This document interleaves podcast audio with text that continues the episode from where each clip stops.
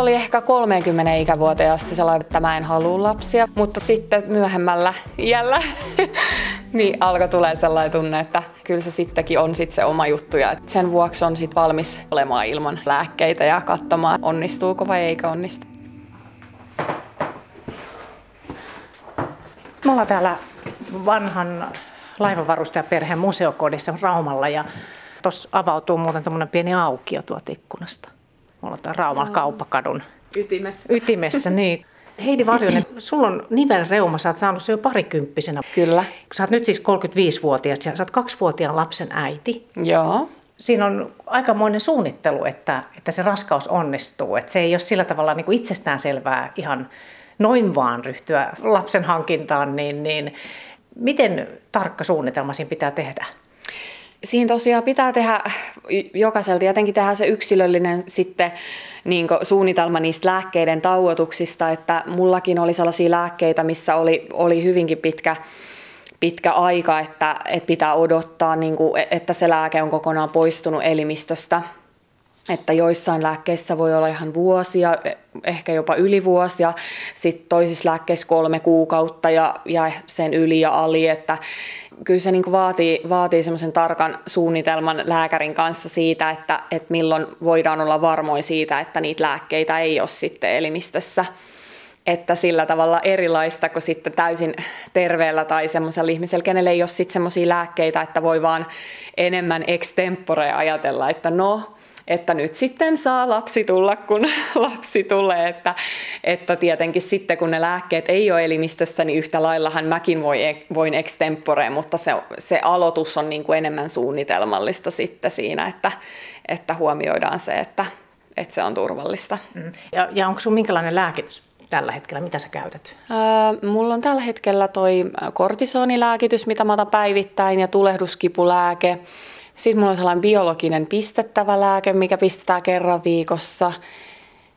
Ja Trexaan lääke, mikä myös otetaan kerran viikossa. Se on semmoinen solun lääke. Niin siinä on mun lääkitys, mikä on tällä hetkellä. Melkoinen repertuaari. Niin, joo, Oho. kyllä niitä on. Ja sitten vielä kerran viikossa käyt sä sairaalassa ottaa No vaihtelevasti sitä, että perjantaisin on sairaalassa sellaiset niin pistospäivät, että voisit akuutisti, jos tuntuu, että lääkitys ei ihan tehdä tarpeeksi ja on, on kipuja jossain yksittäisissä nivelissä, niin sitten perjantaisin on tuo reumapoliklinikalla semmoiset pistospäivät. Ja jos haluaa raskaaksi, niin, niin, niin niistä lääkkeistä on haittaa ja toisaalta ilman lääkkeitäkin on vaikea olla. Mm. Mutta että sä Heidi no. halusit silloin muutama vuosi sitten tulla raskaaksi ja kaikki on nyt hyvin, mutta että, mitä lääkärissä sanottiin silloin terveysriskeistä? No lääkäri oli aika niin kuin, sillä tavalla positiivinen. Yleensähän siis raskaushormonit niin kuin, sitten kun siis tulee raskaaksi, niin sit suojaa äitiä. Mutta raskaaksi tulo on sitten taas yksilöllisesti jotenkin muutenkin, että kukaan ei sitten taas tiedä, kuin helposti muutenkaan tulee raskaaksi, on perussairautta tai ei. Mutta tulehduskipulääkkeet saattaa niin kuin heikentää sitä niin kuin ovulaatiota ja sitten Tämä esimerkiksi Trexan lääke pitää lopettaa hyvissä ajoin ennen edes raskausyritystä ja sitten muissakin reumalääkkeissä on niin kuin tietyt varoajat sitten ennen sitä yritysprosessia. Että tota, ja tosi yksilöllisiä nämä on, että, että kun ihmisellä on eri reumalääkkeet, että mitä, mitä lääkkeitä pitää missäkin vaiheessa lopettaa, että sitten lääkäri tietenkin ottaa niihin sitten kantaa ja sitten nytten mun mielestä on jopa nyt niin muuttunut, että joitain lääkkeitä voi sitten syödä myös raskausaikana, mutta ne siitä ihan lääkäri niin määrittää sit yksilöllisesti sit siinä tilanteessa. Mutta et varsinaisesti, niin kuin, että lääkäri niin suhtautui periaatteessa siihen hyvin sillä tavalla, että hän sanoi, että joo, että kyllä varmasti niin kuin, kaikki menee niin sanotusti hyvin, mutta itse mä jännitin enemmän sitä, just sitä raskausaikaa ilman sitten lääkkeitä että se, se mulla olikin itse asiassa oikein haasteellinen vaihe sitten, että, että ehkä aluksi tuntui, että joo ihan okei, mutta sitten kun alkoi tulee vatsaa ja, ja sitten niin kuin semmoista, että on muutenkin hankalampi, niin kuin sul paino väkisinkin tulee vähän lisää ja näin, niin onhan se yhdeksän kuukautta pitkä aika sitten olla ilman niitä lääkkeitä, että, että siinä, siinä ehkä oli sitten suurimmat vaikeudet niin kuin se raskaus, raskausaikana ja sitten synnytyksen jälkeen. Kerro vielä vähän, että siis millaista se sitten oli, kun sä olit raskaana? Mitä siinä tuli ilman lääkkeitä, kun joudut olemaan sitten, vaikka olisi tarvinnut nivelreumaa kaikkea mahdollista?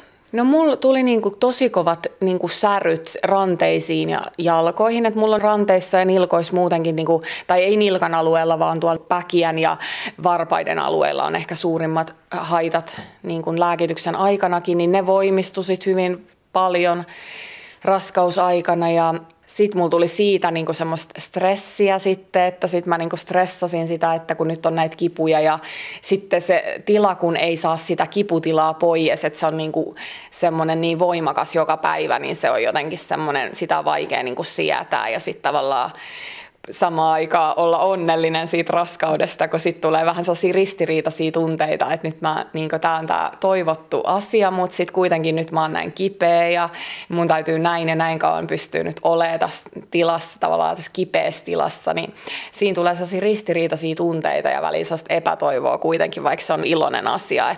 Se on niin kuin, monenlaisia tunteita niin kuin tulee siinä aikana. Ja sitten tavallaan ehkä tulee vähän semmoista, mitä mulle ei mun mielestä muuten ole ehkä tässä sairauden aikana, niin ajattelee sitä, että voi vitsi, kun olisi vaan terve ja kuin helppoa sitten terveillä on vaan olla siinä raskauskuplassa, vaikka eihän se välttämättä siltikään ole, kun sit voi tulla terveilläkin ihmisillä vaikka mitä sitten taas liittyen raskauteen, mutta silti ehkä sitten tulee vähän semmoista, niin kuin, että ajattelee, että nyt, nyt mulla on nyt niin vaikeaa ja jollain on paljon helpompaa, vaikka to, todellisuus voi olla silti toista.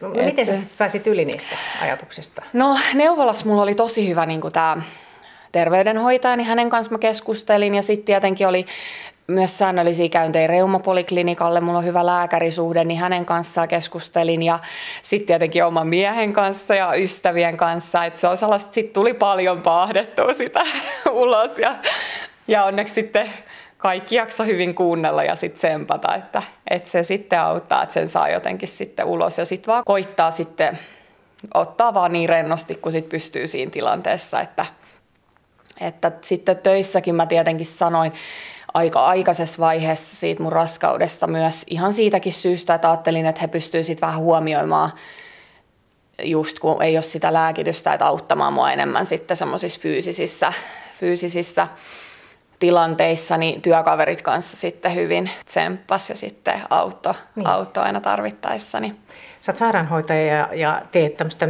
onko se keikkatyötä? Niin joo, tällä hetkellä joo sellaista, hoidossa. että on varahenkilöstössä ja kierrän, kierrän niin kuin sairaalassa ja kotihoidossa, niin aina menen sinne, missä on tarve niin sanotusti, että, niin. että siellä kanssa vaihtelee sit se fyysinen kuormittavuus. Mutta silloin kun olin raskaana, niin olin itse asiassa psykiatrialla töissä sitten, että, että silloin en ollut tässä kyseisessä työtehtävässä, niin se työ oli sitten vähän erilaista ei ollut ehkä fyysisesti niin kuormittavaa sitten. Kierretään täällä laivavarustajan kotona kotimuseossa Raumalla. Tämä on tämmöinen klassisen musiikin tämmöinen huone. Maarella on yksi vanhan Rauman vaikuttamimmista rakennuksista, edustaa Vauran puri laivamerekulun aikakautta Raumalla 1890-luvulla. Ja päärakennuksen tilat vuokrattiin myöhemmin ja Maralassa toimivat muun muassa lääkärin ja hammaslääkärin Oo, vastaanotot. Tähän, tähän. on ihan justiinsa Ei, tota, silloin on ollut kyllä lääkitystä, jos ajatellaan niin lääkitystä ja terveyttä, niin nyt on nivelreumaan hyvät lääkkeet. Joo. Ja koko ajan tulee lisää, lisää niin kuin uusia ja varmasti myös kehittyy se, että mitä raskausaikana voi sitten käyttää, niin menee varmaan eteenpäin sekin sitten. Aivan. Me jutellaan Heidi Varjonen siitä, kun sulla on nivelreuma ja sä halusit lapsen. Niin miten, miten sitten niin varmistuttiin, että se, että ei ole mitään semmoista sun elimistössä niistä lääkkeistä, niitä jäämiä, niin oliko joku aine, millä suorastaan mul, poistettiin mul, Joo, mulla tehtiin semmoinen, mun mielestä se oli tässä lääkkeessä just, missä oli se pitkä, pitkä varoaika, niin mulla vähän nopeutettiin sitä, että mulla tehtiin semmoinen jännä joku, sit sanottiin niin semmoiseksi häädöksi elimistöstä. Mulla on sellainen mielikuva, että mulla olisi nopeutettu sitä poistoprosessia. Joo, mä oon kuullut kanssa Joo, pois. labroilla mä kävin kuitenkin. Ja kyllä lääkäristä tarkasti niin kuin niistä aina muistuttaa, että missä lääkkeissä on sitten suurempi riski sille, että sikiölle niin kuin tulee jotain. Tai niin kuin esimerkiksi niin kuin keskenmenon riski on sit suurempi ja voi tulla epämuodostumia ja näin, niin kyllä ne sitten ottaa itsekin vakavasti, että, että oikeasti odottaa sen ajan, että on kulunut kulunut tarpeeksi aikaa, ettei lähde sit sooloilemaan niiden kanssa. Sulla tuli siis kipuja. Niin miten nopeasti sulla tuli sitten, kun sä jätit ne lääkkeet? No ne tuli aika nopeasti, että sanotaan, että jos niin pari viikkoakin kun on ilman lääkkeitä, niin sen kyllä huomaa. Mm. Mutta sitten siihen tietyllä tavalla alkaa tottumaan. Ja sitten kun ajattelee tavallaan, niin kuin, että kun sulla on joku syy olla ilman niitä lääkkeitä, niin sen kestää paremmin. Mutta sitten taas tietyssä vaiheessa sitä raskautta, kun tulee muutenkin sellainen vähän tukala olo ja ei jaksaisi edes sitä, että on, on raskana ja sitä vatsaa ja sitä tukaluutta, niin sitten sen päälle niin se kiputila, niin se, se muuttuu vähän semmoiseksi niin enemmän sietämättömäksi sitten. Että se on niin se kokonaisvaltainen epämukavuus sitten, mikä siinä tulee vastaan, että tulee semmoinen, että las, alkaa laskea päiviä, että milloin sitten niin se loppuisi, mutta toisaalta mullahan ei se sitten loppunut synnytykseekään, koska sitten mä halusin imettää ja pystyin imettämään, niin niin sitten imetyksen aikana myöskään ei sitten tiettyjä lääkkeitä saa syödä, niin mulla sitten jatkuu kuitenkin tämä lääkkeettömyys sitten myös synnytyksen jälkeen, niin noin yhdeksän kuukautta. Onko se sitten miten normaalia, että ne kivut jatkuu siinä synnytyksen jälkeen? Sitäkin lääkäri sanoi, että yleisesti, tai eh, mä en tiedä yleisesti, mutta et, että suurella osalla kuitenkin myös hormonit siinäkin vaiheessa vielä niin kuin sitten jotenkin suojelisi äiti ja auttaisi sitten niin, että se elimistö voisi niin sanotusti paremmin. Mutta tota, mulla se ei sitten ainakaan mennyt niin, että, että tota, oli edelleen, niin oli edelleen sitten niitä kipuja ja tai niin. niitähän ei voi lääkärikään koskaan ennustaa, että, että heillä on sitten aina se joku tietenkin tieto siitä, että mikä on jollain prosentilla mennyt ja kuinka, mutta sitten se on jokaisella aina sit se oma tilanne ja sitten lääkäritkin aina sit kuulee tietenkin uusia juttuja, että okei, no nyt näinkin voi käydä ja, ja näin. Niin, niin. mutta sä joudut sitten sietää. Joo. Mutta, tota, niin, niin. Sanotteko sulle, että miten se voi vaikuttaa sun terveyteen tai lapsen terveyteen, että kotetaan nämä kaikki nivelreumalääkkeet, mitä sulla on tosi paljon niin Joo, pois? no periaatteessa lapsen terveyteen ei pitäisi mun mielestä vaikuttaa mitenkään niin kuin se lääkkeettömyys siis. M- mutta tota, ja sitten tietenkin mun terveyteen sillä tavalla, että sitten se tulehdus siellä nivelissä tietenkin niin kuin kasvaa ja lisääntyy aiheuttaen kipua ja sitten myös voi tehdä niitä niveltuhoja, tuhoja sitten, mitä sitten mahdollisesti ehtii siinä ajassa tekemään, mutta kuitenkin.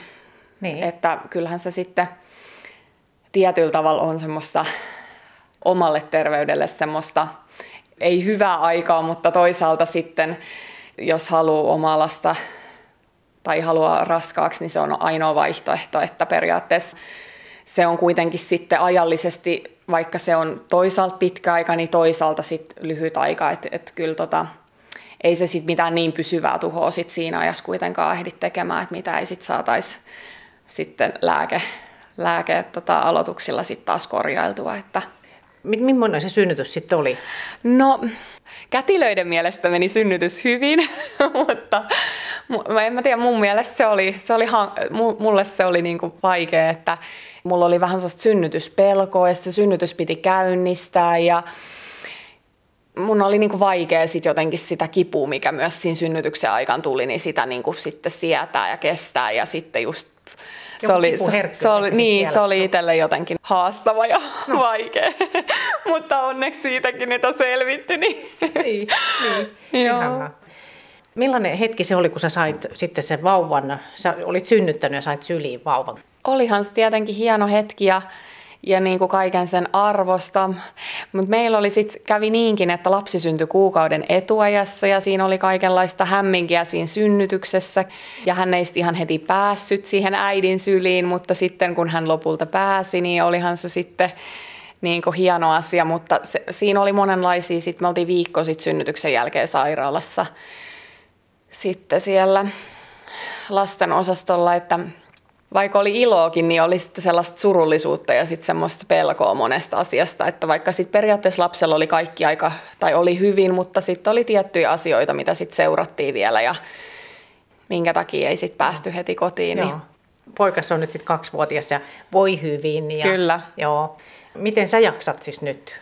Nyt on tietenkin sitten, kun hän on kaksi vuotta, niin tässä jo vauvavuodet takanapäin ja, ja tota, vähän sitten alkanut tasaantua tietenkin tämä, kun lapsi kasvaa koko ajan, niin tietyllä tavalla helpottuu, helpottuu asiat, että, mutta Mutta joo, kyllähän sen sairauden niin kuin huomaa arjessa sillä tavalla, että just tuo lapsi haluaa sy- syliin ja nosteluja ja semmoista tiettyjä asioita ei sit niin pysty tekemään hänen kanssaan, mutta hän ei sitä ymmärrä sitten niinkään, että, että se on sit siitä kiinni, kiinni, mutta onneksi kun on isäkin hänen elämässään kerran, niin isä pystyy sitten riahumaan hänen kanssa eri tavalla ja äiti eri tavalla, mutta, mutta et ihan, ihan on mennyt hyvin, hyvin että ei, ei ole ollut mitään sitten ongelmia.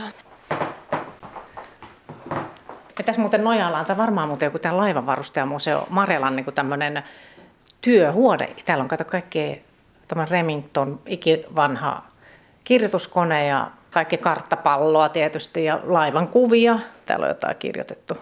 Rakennettu Raumalla 1245 tämmöinen joku kuunari. Ihan mielenkiintoista. On kyllä. Tämmöinen vanhan ajan työhuone. Joo. Ja mun ei koskaan tullut käytyä täällä museossa, vaikka on nyt asunut vuosia kuitenkin jo Raumalla, niin, niin. ihan kiva, että tämmöinenkin tulee nähtyä. Kyllä, kaakeli uuni. Tää on muuten lämmin. Aa, niin on. oi, oi. Tosi hieno, mutta Siis tosiaan sä sairastuit Heidi Varjonen kaksikymppisenä mm. nivelreumaan, niin, niin millainen mullistus se oli sun elämään? No se oli aika suuri, että mulla oli silloin nuorena tosi voimakas semmoinen, mulla tuli niinku semmoinen reaktio jotenkin, että mä vähän kielsin sen sairauden ja mulla oli hyvin voimakas lääkevastaisuus ja mä en sanonut mitään lääkkeitä syödä ja mulla tuli sellainen voimakas niin kuin semmoinen, että ei, tämä ei oikeasti nyt ole mulla ja mä niin kuin kielsin sen tietyllä tavalla sit sen sairauden. Kyllä se, se oli jo vaikea. Siinä meni kyllä vuosi, että siihen niin kuin sopeutui. Ja sitten mulla oli se aika, tai enemmänkin kuin aika, se oli tosi vaikea silloin aluksi, että, että mulla oli niin kuin ihan hiustenpesu ja käsien ylösnostaminen niin kuin oli tosi kivuliasta. Ja sängystä nouseminen. että tuli vähän sellainen olo, kun mä olisin yhtäkkiä ollut tosi iäkkään ihmisen niin kuin iäkkään ja semmoisen, että mulla olisi paljon sairauksia, mä en pääse, että mä tarviin niin kuin toisen ihmisen apua hiustenpesussa ja että auttaa mut sängystä ylös. Niin se oli, ja se tapa, niin, ja se tuli niin kuin salamakirkkaalta taivaalta, niin sitten mulla tuli tosi voimakas sellainen, että ei tämä niin voi mulle tapahtua. Ja sitten mä harrastin silloin pikajuoksua ja kaikkea semmoista urheilua vielä, mikä niin kuin, tavallaan mä ajattelin, että nyt mä en voi enää tehdä tätä samalla tavalla näiden kipujen kanssa. Se oli niin vaikea prosessi kyllä, että siinä meni aikaa. Ja vieläkin mulle ehkä välillä toisinaan palaa takaisin se mun nuori kapinallinen. Että, 15 vuotta takaisin aikaa. Että tulee sellaisia vaiheita, että mitäs jos mä nyt jättäisin nämä lääkkeet ja alkaisin jotain omia juttuja kokeilemaan, mutta, mutta joo, kyllä sitten, sitten tietää, että että ei kannata lähteä sooloilemaan.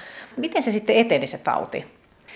Se alkoi mun silleen niin kuin oikeastaan, että mä olin rullaluistelemassa ja mulla tuli hyvin voimakas polvikipu ja mun polvi turpos. Ja mä menin seuraavan päivän päivystykseen ja sitten itse asiassa heti otettiin ne verestä sitten se reumakoe, missä sitten todettiin, että mulla on se reumatekijä positiivinen ja se lähti siitä sit aika nopeasti, että se niinku tuli sit mun pikkuniveliin ja, ja tota, si, siihen aikaan oli vielä reumasairaala tuolla Heinolassa, niin mulla tuli sit sinne semmoinen ihan sairaalajakso, missä mä olin sit tutkimuksissa ja, ja sitten lääkärit mietti niinku niitä lääkityksiä, kun sitten, sitten oli tosi tärkeää, että, että heti löysi sen hyvän lääkityksen, mikä sitten puree siihen Aika nopea niin, siitä, että niin, yksi, vaan nyt joo, se, joo, se joo. oli jännä. Mä, ihmet, mä sanoinkin lääkärille, että miten niin tälleen voi, mutta lääkäri sanoi myös, että joskus joku, joku stressaava elämänvaihe että joku tietty asia voi myös laukasta sen, että vaikka se on ollut koko ajan piilevänä siellä elimistössä, niin sitten joku tilanne voi niin laukasta. Ja mä itse siihen aikaan,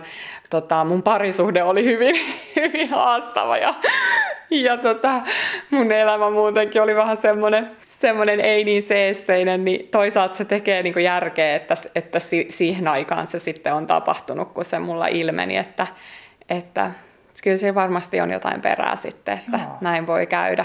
Ja siis ilmeisesti siis kuitenkin nuorilla on ehkä lisääntynyt nämä, kun tämä on vanhojen sairaus. Siis kyllä. Mielletään semmoista niin 60 erityisesti naisten Joo. sairaudeksi. Niin. Ja, ja ja sä oot Heidi Varjonen tosiaan sairaanhoitaja. Tämmöistä keikkatyötä teet vanhusten mm. parissa mutta miten sä jaksat tätä mm. sairaanhoitohommaa? Niin? No, mulla on nyt auttanut, mä oon itse asiassa tehnyt pienempää työaikaprosenttia töissä, että mä oon tehnyt nyt 80 prosenttia, niin se on osittain auttanut siihen, että sitten kun on pieni lapsi vielä ja välillä valvottuja öitä ja sitten tosiaan tämä perussairaus tässä taustalla, mikä kanssa väsyttää aika paljon. Et se, sen mä huomaan, niin kuin, että vaikka mä olisin nukkunut hyvin, niin mä oon silti aina aika väsynyt. Että se tulehdustila niin kuin vaikuttaa siihen, että tulee semmoista yleisväsymystä. Että, mutta sitten siihenkin tottuu tietenkin, että kun se on mä, niin kuin vuosia väsynyt, niin tavallaan oi, oi, oi. se on mulle normaali tila. Ei ole hyvä. hyvä.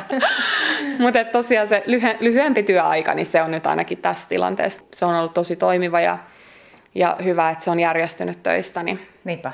Mitkä sun semmoiset kipukohdat on? Sä jo vähän sanoitkin. No mutta... oikeastaan niin ranteet, ranteet on niin ene, ene, eniten niin Siinä on vähän tuommoista. Joo, mulla on tuommoiset niinku ranteista tuommoiset kyhmyt. Tossa, joo. Semmoiset reumamuutokset tullut. Joo. Ja sormis mulla ei nykyään oikeastaan e- enää ole, enää. että mulla oli niinku nuorempana semmoiset niinku tuossa keskinivelessä niinku semmoiset, niinku semmoset, että kun on tur, turvonnut. Et nykyään oikeastaan pelkästään ranteet ja sitten jaloissa on niinku päkiät ja jalkapohja, niin on ne pahimmat. Et mulla ei ole niinku sit missään isoissa nivelissä ei ole okay. ollenkaan mitään vaivoja, että Joo. ne on ainoastaan niin nämä ne pää, Joo. pääpaikat sitten. Joo. Tehdäänkö niin, että vähän kävellään, mennään Joo. istu vaikka toiseen Joo. kohtaan. Kiertää täällä laivavarustajan kotona kotimuseossa Raumalla Marela, amerikkalainen matka-arkku 1900-luvun alusta.